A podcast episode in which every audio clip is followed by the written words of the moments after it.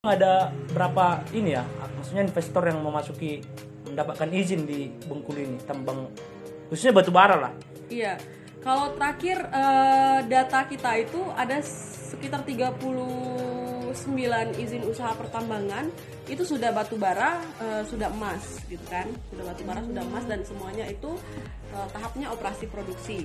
Nah, kemudian sebenarnya itu dikit ketimbang kabupaten atau eh sorry provinsi-provinsi lain. Tapi kan dengan luas Bengkulu yang tidak seberapa, itu sudah apa namanya cukup Mencekik- menghilangkan- mencekik kita lah ya, cukup sebagai- menghilangkan keseimbangan ekologisnya Bengkulu gitu kan hanya 39 eh, izin tambang beroperasi itu Gitu. dan itu ada di hampir seluruh kabupaten ada di provinsi Bengkulu. Hampir dan paling banyak itu di Bengkulu Utara kemudian di Bengkulu Tengah.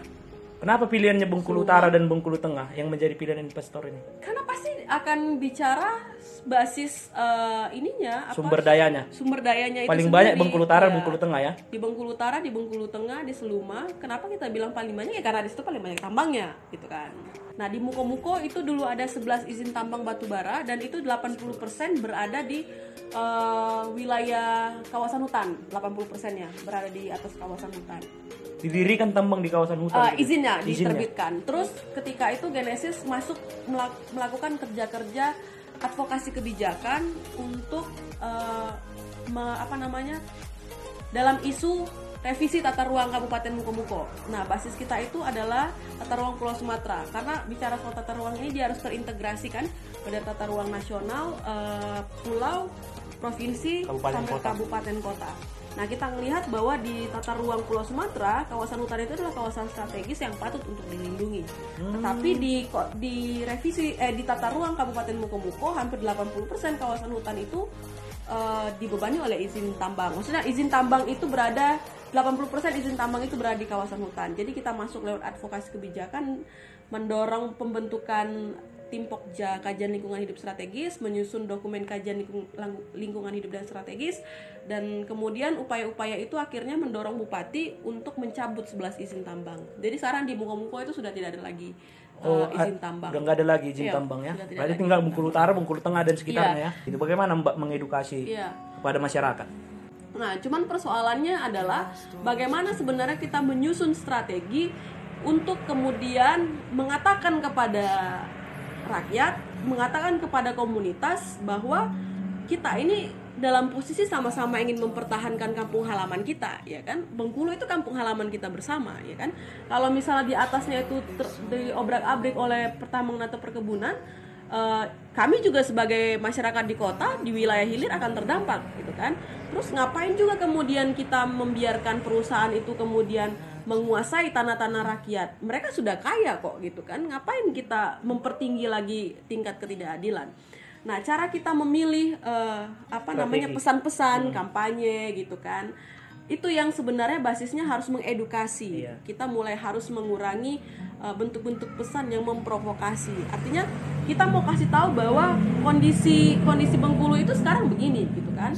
Kalau kita tidak bergerak untuk melawan maka kita akan berada pada situasi yang semakin buruk gitu kan terus kemudian kita melihat uh, membongkar lagi sebenarnya pengerusakan-pengerusakan yang terjadi sampai ke kampung-kampung itu itu dia tali temalinya jelas. Maksudnya tali temali itu dia lahir dari posisi eh, koordinasi yang paling tinggi. Artinya semua level kebijakan itu ada di nasional ya kan. Kebijakan di nasional, kemudian di provinsi dan itu sangat dikuasai oleh elit-elit eh, politik yang ada di sana gitu kan. Kita coba Uh, kemudian menyadarkan masyarakat bahwa sebenarnya apa yang terjadi di kampungmu itu tidak serta merta terjadi begitu saja, tetapi dia ada relasinya dengan apa namanya Kebijakan. kebijakan-kebijakan, situasi politik yang ada sekarang, terus kemudian waktu-waktu menjelang pemilu kada gitu-gitu kan, itu itu adalah hal-hal yang sangat mempengaruhi proses penghancuran di kampung-kampung. Nah, terus memang eh, kita berusaha untuk memberikan pesan yang itu eh, memang basisnya jelas gitu kan. Misal, kenapa kita harus menyelamatkan hutan, ya kan? Karena ya hutan itu punya fungsi penting buat kehidupan kita gitu kan kenapa kemudian kita harus uh, melawan pertambangan karena pertambangan itu sejak dulu sampai sekarang sifatnya itu memang merusak, membongkar tanah, ya kan? Terus banyak sekali lubang-lubang tambang yang tidak direklamasi. Terus pertanyaannya ke mana uangnya dan lain sebagainya. Nah itu cara-cara menurut menurut kami sebenarnya mendesain pesan uh, strategi kampanye dan advokasi itu yang penting. Gitu. Itu menjadi membangkitkan kesadaran bersama ya. Iya. Jadi gitu kawan-kawan ya. Jadi kalau teman-teman masih menganggap orang-orang yang concern di bidang sesuatu itu uh, pakai iming-iming ya tergantung teman-teman memaknainya seperti apa dan hasilnya seperti apa. Karena lingkungan memang harus diciptakan ataupun dibuat menjadi kesadaran bersama karena lingkungan ini menjadi kehidupan. Jadi yang selanjutnya ini Kak ya, adakah yang cocok di Bengkulu ini yang bisa kita pakai energi yang bisa energi terbarukan dan bermanfaat untuk masyarakat dan ramah lingkungan. Iya. Pemerintah itu harus ada politik will, ya kan? Politik will untuk membangun uh, apa namanya provinsi kita ini menjadi lebih baik lagi. Basisnya itu harus melihat kondisi-kondisi atau potensi-potensi atau subsistensi kantung-kantung subsistensi dasar. Subsistensi itu maksudnya yang yang diproduksi oleh masyarakat itu sendiri, hal yang paling dasar di masyarakat itu sendiri. Misal kita bicara soal pangan, ya kan? Uh, pangan berbasis rakyat itu harus dibangun. Nonsen kita bicara soal kedaulatan pangan, tetapi kemudian kita memasifkan izin tambang dan izin perkebunan. Dan di Bengkulu kira-kira apa? apanya potensi-potensi yang uh, hadir langsung dari masyarakat untuk lingkungan contohnya seperti itu Iya, sawah masih banyak, tapi sawah. bicara pangan tidak hanya bicara soal sawah, ya kan? Banyak lagi kebun-kebun apa namanya lahan-lahan pertanian sayur, uh, apa namanya cabe kayak di Kepayang dan Curup itu kan. Nah, itu yang harus dibangun. Terus kemudian di hampir di setiap uh, apa namanya kampung-kampung itu itu juga harus digalakkan kembali untuk membangun subsistensi dasar. Artinya kita masyarakat, komunitas rakyat itu harus membangun kepercayaan diri untuk bisa paling tidak uh, memenuhi uh, setengah kebutuhan pangan keluarga ya kan? Dan negara tuh harus menjamin itu terjadi gitu kan? Gimana kalau misalnya rakyat itu mau membangun kebutuhan pangannya tetapi potensi air sudah tidak ada lagi ya kan? Karena sudah diserap semua sama uh, pertanian monokultur ini kan? Itu terus bicara soal energi. Energi Bengkulu itu juga harus dilihat basisnya itu adalah basis subsistensi jadi dia tidak bisa tersentralistik seperti yang saat ini saat ini kan dia tersentralistik di Sumatera Selatan kan di ya di Sumatera Selatan energi kita dialirkan ke ke Sumatera Selatan terus kemudian dialirin balik lagi sesuai dengan jaringan transmisi di setiap kabupaten oh, di wilayah. Itu ya berarti pusat kita di Sumatera Selatan. Iya. Ya? Semua diekstrak tuh uh, poten sumber daya uh, sumber daya uh, listrik kita terus dialirkan ke Sumatera Sumat dari Sumatera Selatan dialirkan lagi sesuai kebutuhan sesuai kebutuhan oh. di Bengkulu. Nah, tapi pemerintah tidak melihat bahwa di setiap kampung-kampung misalnya itu yang misalnya yang, ber, yang berbatasan dengan kawasan hutan ada sungai yang besar yang bisa dijadikan sebagai uh, pembangkit listrik tenaga mikrohidro misalnya kan kenapa tidak menjadikan itu sebagai uh, pemenuhan energi listrik masyarakat di satu kampung ya. misalnya kayak gitu kan nah melihat melihat uh, cara membangun itu juga harus dibenahi oleh pemerintah. Semua itu kan sekarang serba tersentralistik listrik tersentralistik gitu kan. Terus uh, pembangunan-pembangunan lain tersentralistik misalnya begitu. Nggak ada tuh yang menjawab kebutuhan rakyat misalnya. Artinya pembangunan itu tidak hadir dari masyarakat itu sendiri ya? Iya. Membangun membangun itu memang betul berangkat harus berangkat dari desa tapi harus dicek lagi pembangunan yang seperti apa ya kan? Apakah pembangunan itu kemudian menjawab kebutuhan? Apakah pembangunan itu kemudian menguatkan kondisi masyarakat sekarang? Ataukah kemudian pembangunan itu memasukkan sesuatu hal yang baru dari luar yang sebenarnya itu bukan menjadi jawaban dan kebutuhan masyarakat? Artinya potensi di masyarakat itu sendiri itu yang harus di, dikuatkan oleh masyarakat. Misal masyarakat itu sekarang punya pertanian uh, apa namanya sayur-sayuran misalkan. Nah negara itu harus hadir menjamin pasarnya menjamin harganya. Terus punya sawah misalkan negara itu harus hadir untuk menjamin harganya untuk menjal, menjamin pasarnya juga gitu kan. Begitu juga kopi dan lain sebagainya. Seperti itu mbak ya. Jadi gitu kawan-kawan ya sudah dengar tadi uh, perbincangan kita dengan uh, direktur Genesis Provinsi Bengkulu yang menyampaikan banyak sekali informasi, banyak sekali data dan pesan-pesan kepada kawan-kawan semuanya.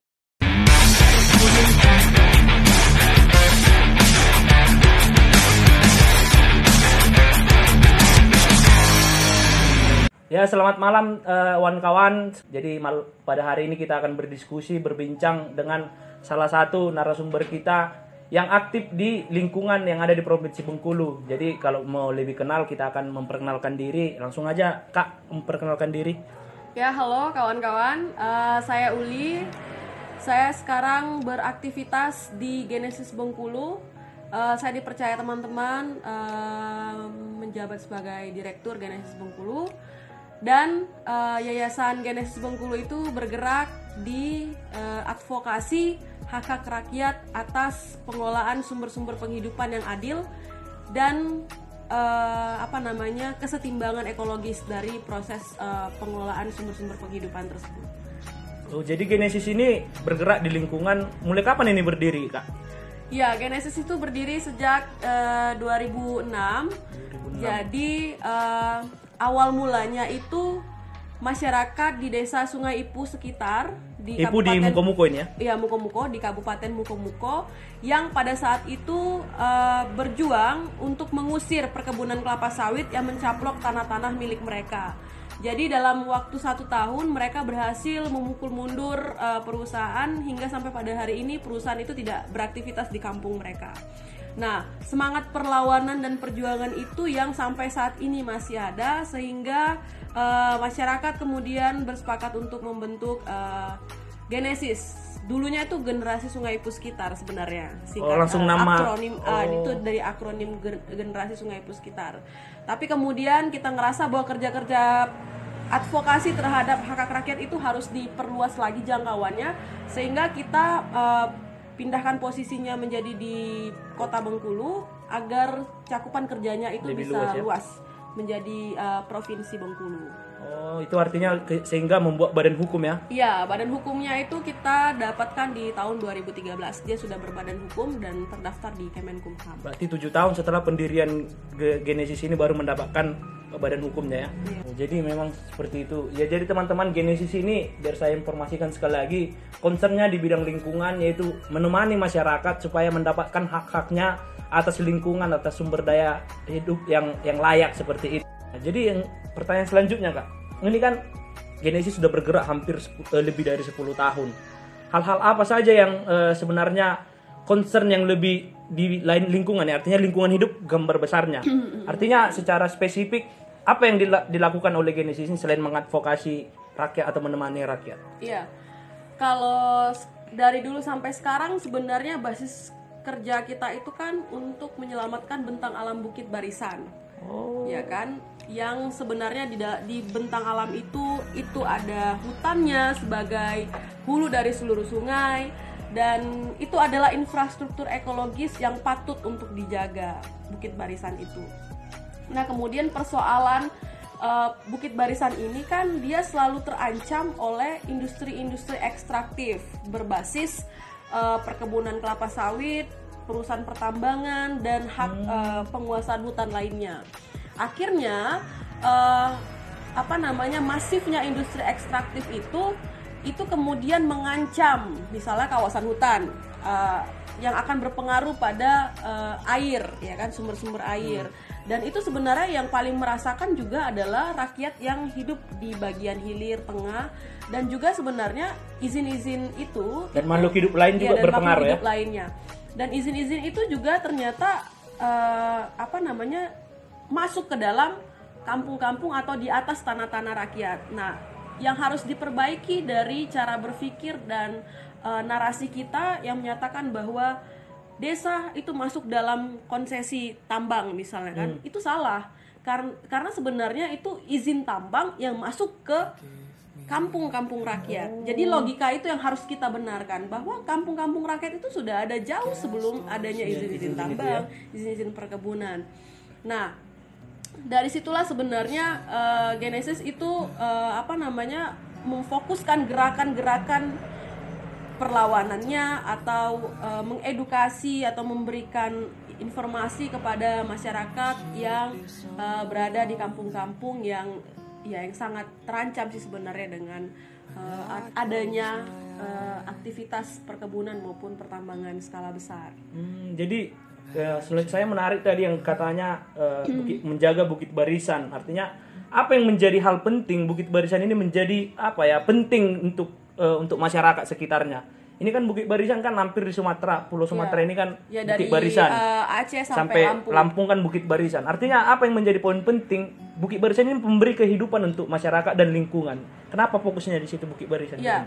Nah, kita mau melihat sebenarnya ruang hidup ini basisnya bukan administrasi negara ya. Art- artinya administrasi negara dibatas-batasi oleh batas wilayah, kabupaten, provinsi dan lain sebagainya.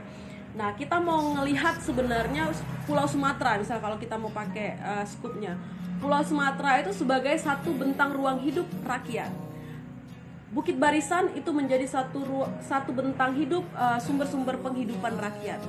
Artinya semua kebutuhan air, ya kan, itu hulunya ada di bentang Barisan ya? Barisan karena dia bentangan hutan ada di situ semua. Terus kemudian eh, apalagi gitu kan, eh, apa namanya sebagai rumah dari banyak sekali Flora satwa fauna ya? flora fauna.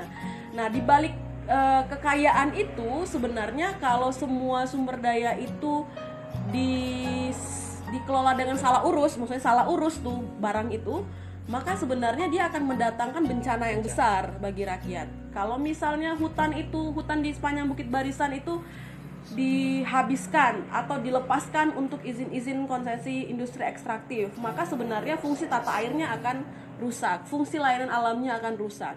Jadi melihat eh, ruang hidup kita itu secara utuh gitu kan, bukan hanya masyarakat yang hidup di pinggiran hutan yang kemudian akan berdampak ketika hutan-hutannya habis, tetapi kita yang hidup di hilir itu akan terdampak juga. Salah satunya kalau misal kita mau lihat eh, contoh nyata dan tidak terbantahkan itu meluapnya Sungai Bengkulu setiap kali hujan.